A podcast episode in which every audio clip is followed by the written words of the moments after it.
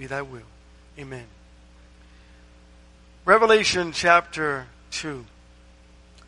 Tonight, let's talk about questions that uh, challenge the heart.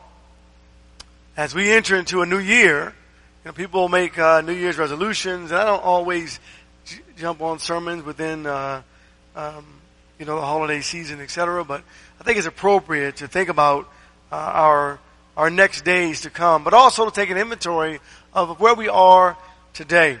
Uh, so the first question tonight is: Have I lost my first love?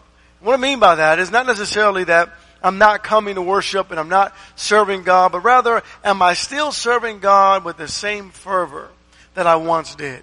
The church at Ephesus uh, had been in place now about 50 years by the time we get to Revelation chapter 2, and something had happened. They were doing great works for God, but through all the trials and tribulations of life, some of the members lost their first love. In verse 4, uh, the question is, but I have this against you, that you have left your first love. Why have you left your first love? What is going on in your life today that has caused you to lose your first love? Someone asked a question. Uh, let's go to Hebrews, please, chapter 10.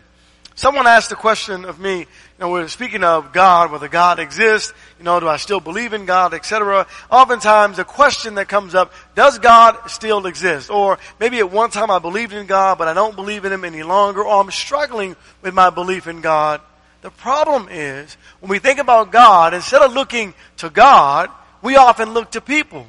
And we say, why would God allow? And then the list goes on and on and on. And the reality is, is that what humans do on this earth has nothing to do with whether God exists or not. Have I left my first love? Spiritually speaking, wherever you were yesterday, in comparison, where are you now? Are you today spiritually stronger than you were yesterday? Or are you spiritually weaker? Where are you? It's about taking a personal inventory. And the only one that can answer the question is you. Hebrews 10 and verse 38, uh, the, the, the, church had gone through a lot of persecution and struggles and the forfeiture uh, of their properties. Their properties were seized. They were having a really, really difficult time. But do you know that even in difficult times, God does not excuse us having a lack of faith? He still says, you need to keep your faith in me. In fact, in Hebrews 10 and verse 38, uh, it says it in this way. It says, but my righteous one shall live by faith, and if he shrinks back, my soul has no pleasure in him. I think the idea is looking at Jesus and wondering, back to Revelation please, chapter 2, and wondering, what if Jesus shrank back? What if Jesus says, wait, wait a minute, uh, Father, if it be thy will, remove this cup. But if not, and then, and then he wavered in his faith as he went to the cross and didn't fulfill those prophecies that were spoken of about him. Brethren, we'd all be lost. So God says, I don't want you to waver in your faith. See, God's standard is not here. God's standard is here. Does that mean we're not going to waver in our faith? No. But God is saying the standard, the bar is high. Do not waver in your faith. So that means we have a responsibility, a personal, individual responsibility to ensure that we not waver in our faith. So where are you today in comparison to where you were yesterday? And then where are we going in our future? Where are we going in our future? We'll get back to that one in just a moment. Revelation 2 and verse 5. So verse 4, uh, this against you, you've left your first love. Verse 5, remember therefore from where you have fallen and repent and do the deeds you did at first, or else I'm coming to you and will remove your lampstand out of its place unless you repent. So the church at Ephesus, God says, I'm coming. It's a judgment in time. But he says, I expect you to do what you used to do and more. Today, where am I in my faith? Am I doing what God has empowered me to do yesterday? And now that I've grown a bit, am I doing more? We're supposed to grow continuously in our faith, in the relationship that we have with our God. It brings me to Matthew chapter 5, a very familiar passage that we look at, and sometimes now, you know, some of those passages we read in the scriptures and we read them so often that we just kind of discount them. Or maybe uh, we just um, we get so comfortable with them that we forget the meaning and the depth of what God is trying to say to us. And that is, is your spiritual flame still lit? You know, the little kid sang the song, "Don't let Satan blow it out." Is it has it grown dim? Is my light for Jesus growing dim? It, again, it's about a self inventory this, this evening. It's about looking into your heart and asking yourself the question: Where am I today in relationship to where to where I, I should be? We we used to uh, you know kind of joke around as preachers. Uh, uh, you know, as you go through school for many, many years.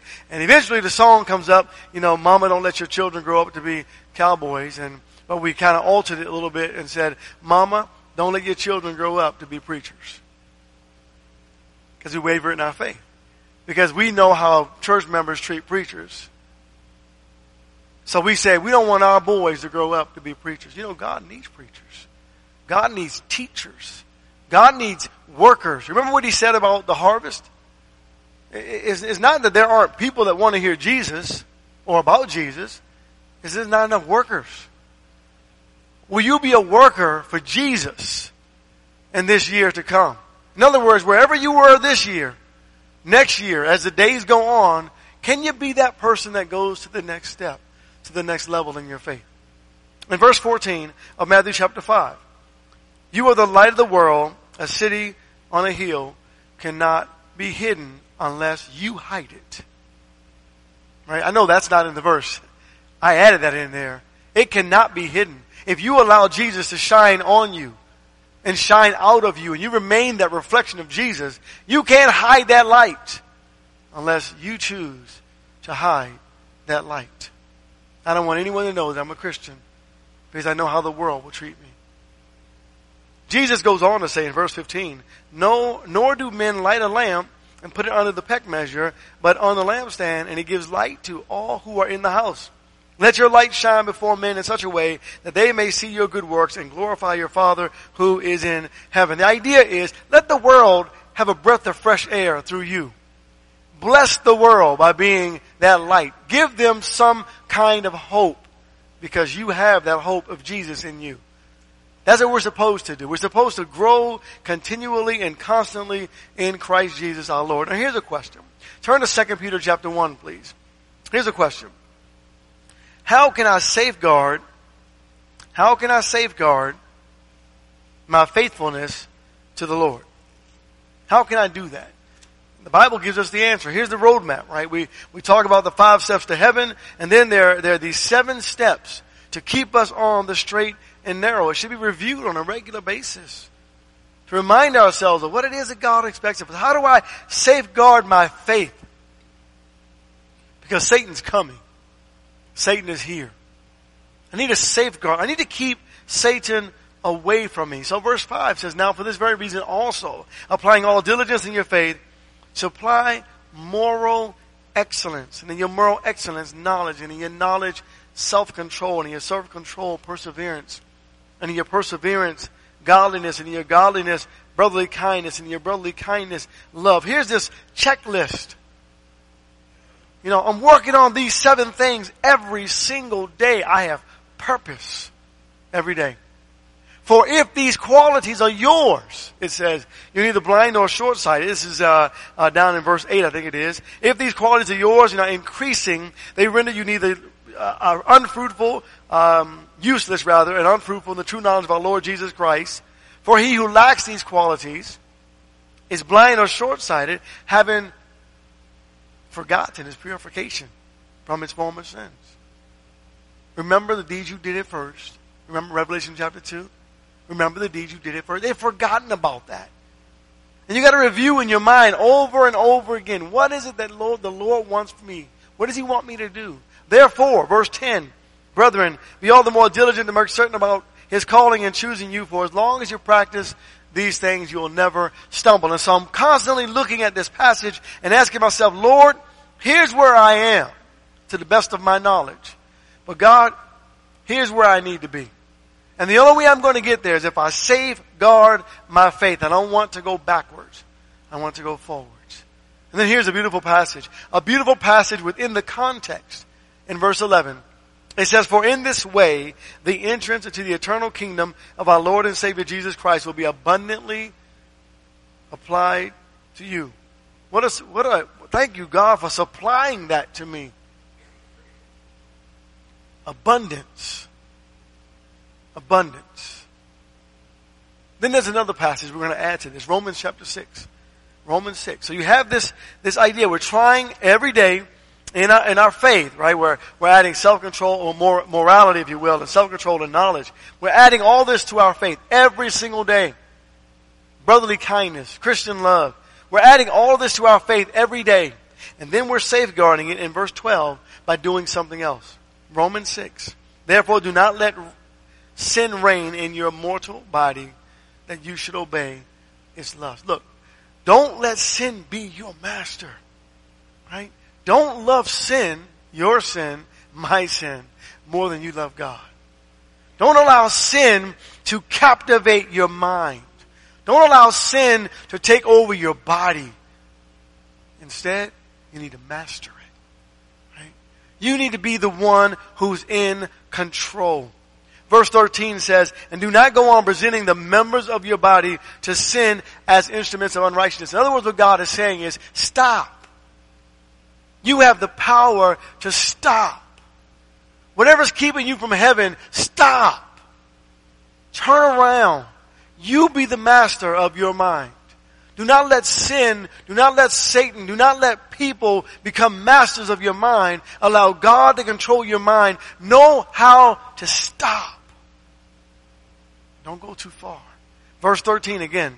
And do not go on presenting the members of your body to sin as instruments of unrighteousness, but present yourselves to God as those alive from the dead, and your members as instruments of righteousness to God.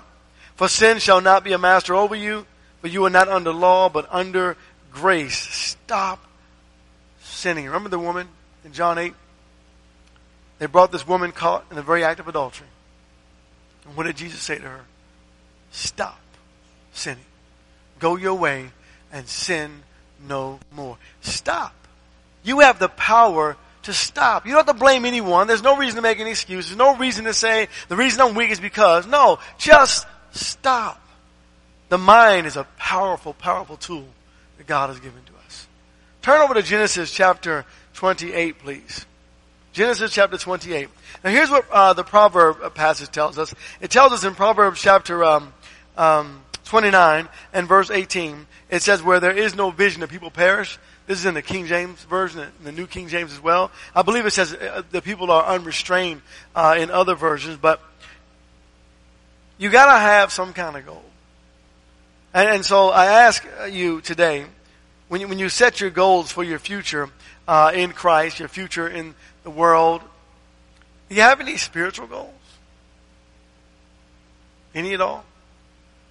I mean, you know, we, we set a financial portfolio together. We, we have financial goals and we have, we have work related goals and we have family goals, etc. But do you have any spiritual goals? And I ask you, not every, every year, but every, every chance you get, make a spiritual goal, stick to it and review it. You know, put yourself on this, this, this, this chart, if you will, and continue in Christ Jesus. Have spiritual goals for your life. So here's what uh, what we ought not do. Verse 19 of Genesis 28. This is Jacob, and uh, he shows us something that we we can learn from. I'm going to go back to verse 18. I think we only have verse 19 on the screen. But so Jacob rose early in the morning and took the stone that uh, he had put under his head and set it up as a pillar and poured oil on its top. And he called the name of that place Bethel. However, previously the name of the city had been Luz. Then Jacob made a vow saying, If God will be with me and will keep me on this journey that I take and will give me food to eat and garments to wear, and I return to my father's house in safety, then the Lord will be my God. And this stone which I have set up as a pillar will be God's house, and all of that uh, thou dost give me, I will surely give thee uh, ten. Um, God, if you make, if you give me heaven on earth, then I'll serve you. That is not what, that's not going to happen. Right? Brethren, we're not making deals with God when we set spiritual goals. We're saying to the Lord, Lord, here I am, use me. Use me in the way that, that you uh, see fit. I, I don't have any terms nor conditions. Just use me in a way that you see fit. I want you to think about the church in that light. We look at the, the Anchorage congregation, and ask yourselves, we're not talking about any other congregation, just the Anchorage congregation, where are we going to be in 20 years? You know, the way where we're going to be in 20 years is where we are right now. Where we plan right now is where we're going to end up because we're setting the course, right, in motion. So where we're going to be in 20 years. Where are you spiritually? Where are you individually going to be in 20 years? So here's a question I ask to ensure that. Uh, first of all, don't we want our grandchildren to have a place to worship in spirit and truth? Our great grandchildren? I mean, it's, it's not thinking about me today. It's thinking about the future of the church. I want my grandchildren to have somewhere to worship God in spirit and in truth so that on my dying day, if it be that long, my great grandchildren, etc., etc., I can know for sure that my children have a place to know God and worship God in spirit and in truth. That means I have to do something today to ensure that happens in the future. It's an individual effort in our relationship to God. How can I help the elders? How can I help the deacons? How can I help one another, the members of the body of Christ, to make sure that in the future we are sound, we are strong, and we all are in love with Jesus Christ? It starts today, doesn't it? It starts right now. We gotta have a spiritual goal. We gotta work that goal, work that plan, and work it very well. How am I helping the congregation to grow stronger? Not weaker, but stronger. What am I doing? What am I personally, individually doing? And it's not something that has to be out in the limelight. You don't have to be out in the front. Just what are you doing to bless the church, to bless God so that the future of this congregation is strong and vibrant, praising our God. Turn to Matthew, please, chapter 5. What am I prepared to do? That's a good question, right? In the greater service of God for the church, for humanity, for, for the family of God, for God Himself? What am I prepared to do? What am I willing to do? How faithful am I willing to be? What's going to happen? And you say, preacher, we don't know the future. Well, I know that, but we plan for everything else, don't we? We plan for everything else in our future. Do we plan for our spiritual lives and the spirituality of the church? That, brethren, we must do? What changes do I need to make to strengthen my own personal faith in relationship with the Lord? Do I have to wait for some tragic event to happen to turn my life around?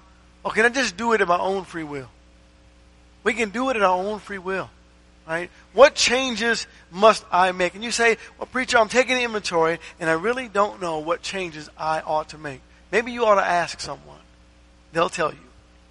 Right? You gotta love your brethren for that. They will tell you. You can ask your spouse. They'll tell you. What do I need to change? And make those changes. Make those changes for yourself individually and for the church collectively. And most of all, make those changes for the Lord. You are the salt, verse 13. Salt is flavor. You know, this world is just, if you really see it, if you see it the way God sees it, so God sees the world as, as just Second Peter tells us this. It's like vomit. It's, it's pretty plain. It's disgusting. Well, it is, isn't it? But we have to see it through God's eyes. Do we see the world through God's eyes? See what it really is? What we've come out of? What we've been rescued from? It, it's really bland. It's really, really nothing to it. There's really nothing to Think about your world. You what about your life without God? There's really nothing to it. If you really think about it, you know, you do the same thing every day over and over and over again, and then you die and then it's over. There's really nothing to it. But in Christ, you do things that bless the world, that bless God for eternity. That's a lot. And then when you die, you go on living in eternity. That's huge. So he says, when God looks at the earth, what he sees is a bland place. It's like tasteless food. You know, you get a food, you get your plate, and you look at it, and you, you taste it, and you go, hmm, it, it needs something. So what do you do? You grab some kind of the spice and add it to flavor the food. Brethren, that's what you are. You're the spice of the world. You are the salt of the earth And he goes on to say, but if the salt becomes tasteless, how will it be made salty again? You see? God wants us to be the, that which brings good to the world. So you are the salt of the earth, the text says. If the salt has become tasteless, how will it be made salty again? It is good for nothing anymore except to be thrown out and trampled underfoot by men. In other words, don't be worthless. Be worth something. Right? Be the salt. Second uh, Corinthians 13 and verse 15, it tells about checking yourself. You know, it's that idea of, of, looking into your own life, looking at yourself in verse 5, and it says, examine yourselves and see if you are in the faith. It's all about looking inwardly. And then once you look inwardly and you see who you are, then it's about working outwardly to fulfill God's work. To spread the gospel to a lost and dying world. Do you realize how desperately the world needs salt? That's you. You know how, how, how the world feels in, in the darkness? The world needs light. That's you. And that's who we need to be in this year to come and for the rest of our lives. To be the light of the world. Let's think about for just a moment studying the scriptures. What does that really do? Right? Let's go to 2 Timothy chapter 2. What does that really actually do? To sit down and to study the scriptures and to get to know God better. What does it really actually do for me? When you look at the text in verse 15, it says, study to show yourself approved to whom? Yeah. Not to man, but to God. Do you know study is a sacrifice? You know, you come home from work, you're tired. We all are.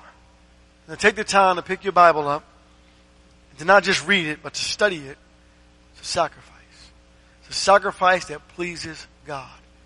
Because you are saying to God, God, I want to know what you want me to know.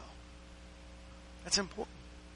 Think about coming home from work and your spouse has been with the children all day and, and she wants to talk to you and you come home and you say, look, I want no conversation, just complete and utter silence for the next two weeks. What would happen to your relationship? right?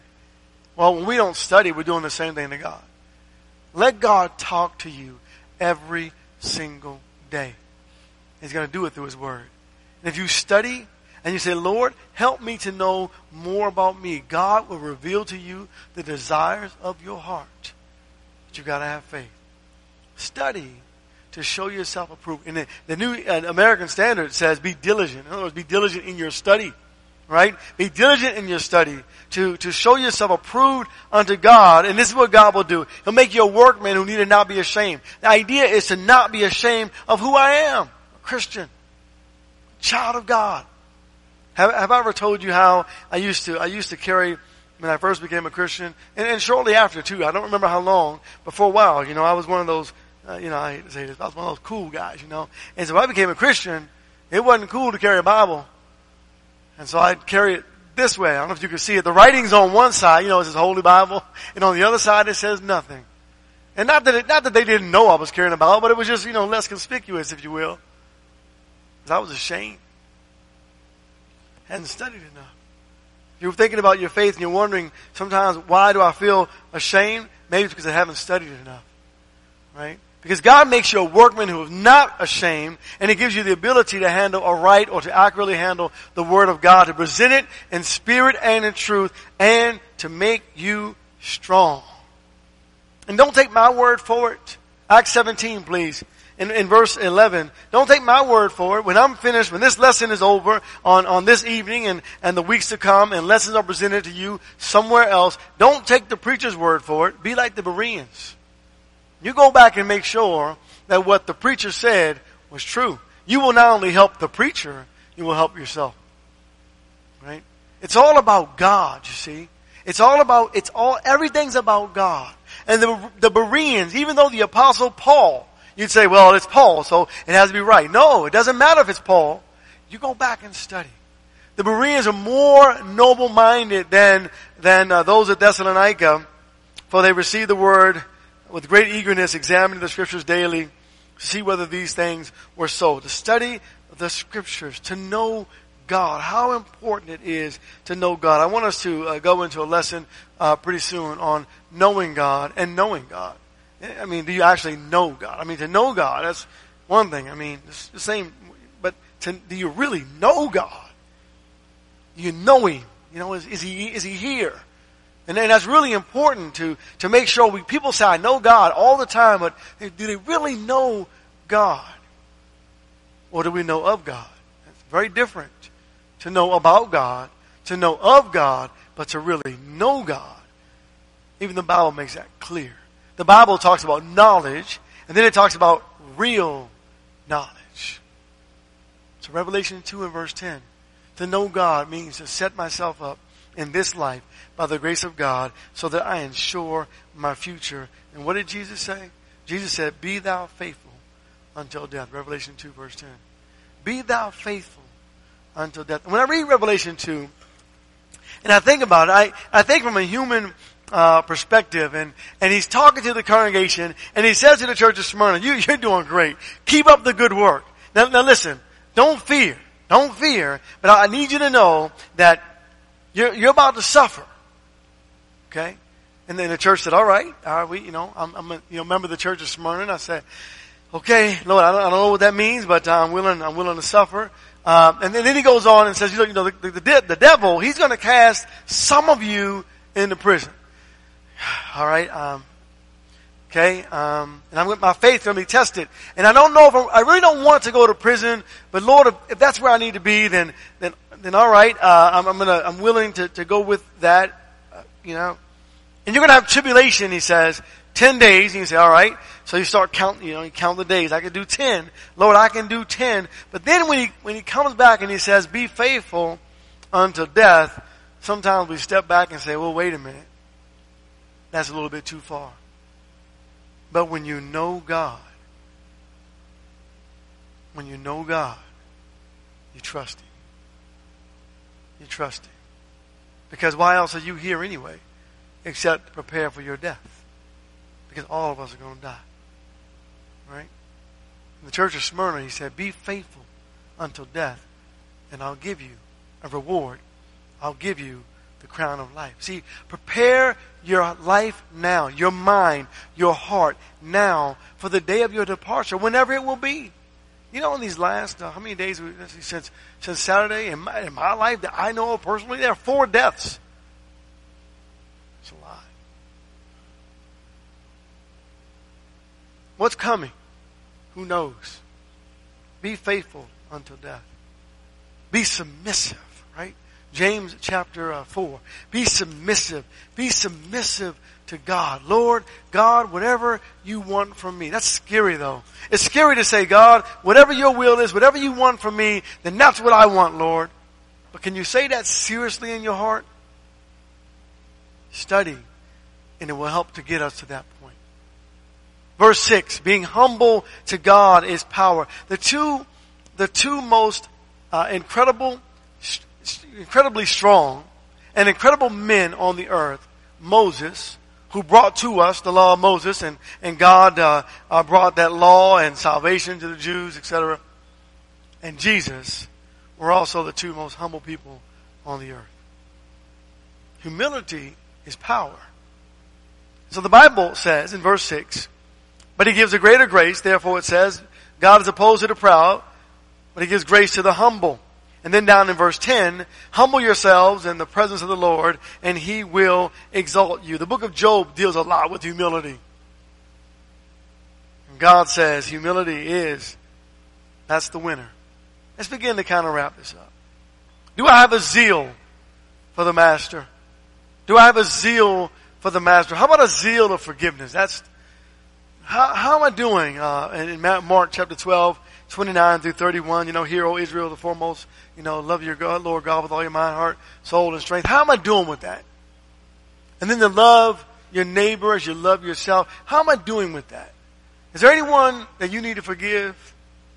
Is there anyone that you need to work on your love towards? I mean, it's tough. Love is tough, right? To love your enemy, that's tough. To love someone that uh, it really doesn't have your best interest at heart, that's tough. How you doing with that? How, how are we doing with, with, with forgiveness in our lives? How's your prayer life? Matthew 6. What's your prayer life about? You know, when Jesus says, you know, don't, don't go out and pray in public and, and make, make, long prayers. No, do it in, do it in private. Let your prayer be something between, between you and God. How is your prayer life? How often are you praying throughout the day? Your prayer life. How do you enjoy? How much do you enjoy talking to God? You know, one of the things I, I uh, did a little, little research and, and talking to uh, people, and, you know, you, you, wonder, you know, your prayer life. Um, you know, how long do you pray? What do you What do you pray about? You know what you learn? You learn that people don't really like long prayers, personal long prayers, because they don't know what to say to God. Because you don't know Him right? I mean, I mean, think about it. You come into a stranger and it's, it's small talk, right? It's, how are you? Great. Oh, this, you know, it's a beautiful day today. Yeah, well, and you know, small talk.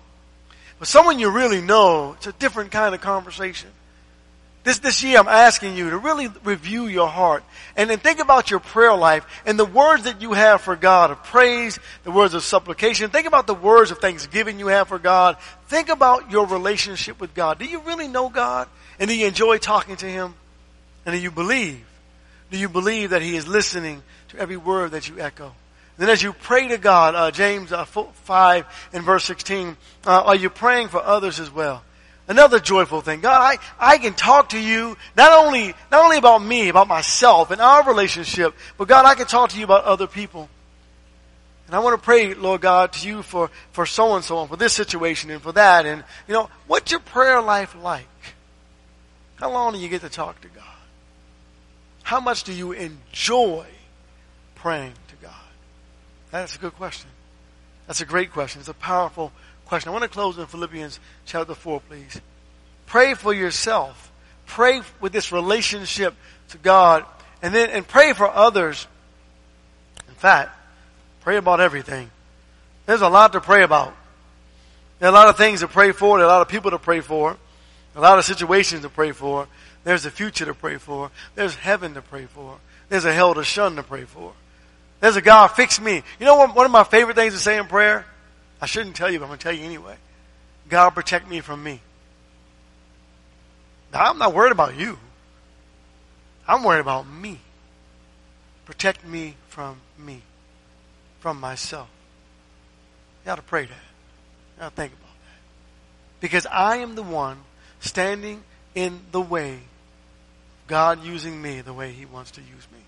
I am the one keeping myself out of heaven. I am the one that I'm struggling with more than anyone else. Protect me from me, from myself. Philippians 4, verse 4. Rejoice in the Lord always. Again, I say rejoice. Let your forbearing spirit be known to all men. The Lord is near. Be anxious for nothing, but in every thing by prayer and supplication with thanksgiving, let your requests be made known to God. Some woman says to me, I don't know what to pray about. And I say, start talking about the things you worry about. You'll be in prayer all night. Maybe to men too. Be anxious for nothing. Just keep on praying. When you don't know what to do, just pray about it. When you know what to do, pray about it. When you think you know what to do, pray about it. Just keep on praying. Pray to God, pray to God, Pray to God and look at what prayer does. It does something to the atmosphere of your mind. It brings peace. It brings a different kind of peace. Jesus said in John 14 and verse 27, the peace I give is not like the world gives. It brings a different kind of peace. And the different kind of peace is found in verse 7. The peace of God and the peace of God, which surpasses all comprehension shall guard your hearts and your minds in Christ Jesus. It's the kind of peace that is a deliverance. It's a deliverance. Because Jesus says in John 11, 24, when you pray, pray believing that what you prayed for is already done. So there's this deliverance. There's this thing that says to me, Lord, I've given it to you. I know it's done. Thank you. Thank you and then I can march on living for Jesus, not thinking about that prayer. I already know God's going to take care of it. I have faith. So then you say, God, increase my faith. It comes right back to study. Right? Comes right back to study. Faith comes by hearing, and hearing by the Word of God. Romans ten seventeen. I hope something was said to encourage you, to strengthen you, to, to bless you, to bless each of us, that we might do better and continue on in the Lord. We can always do better. Every year, God, help us to do better. Help us to remain the same. Help us to continue on. And let's remember to pray for those who have some serious hardships in their lives right now. Remember them. Remember them sincerely in your prayer life. Members of the body of Christ, even those that are out without the body of Christ. Tonight, if you're a child of God, we encourage you to remain faithful and true. And if you would like prayers made on your behalf, the elders will certainly pray for you and pray with you. If you're not a member of the body of Christ, we invite you tonight to surrender to God in the waters of baptism. That your sins might be washed away. That you can remember one thing for sure. That God will remember your sins no more. Tonight, if we can help in any way, please come while together we stand and sing our song of invitation.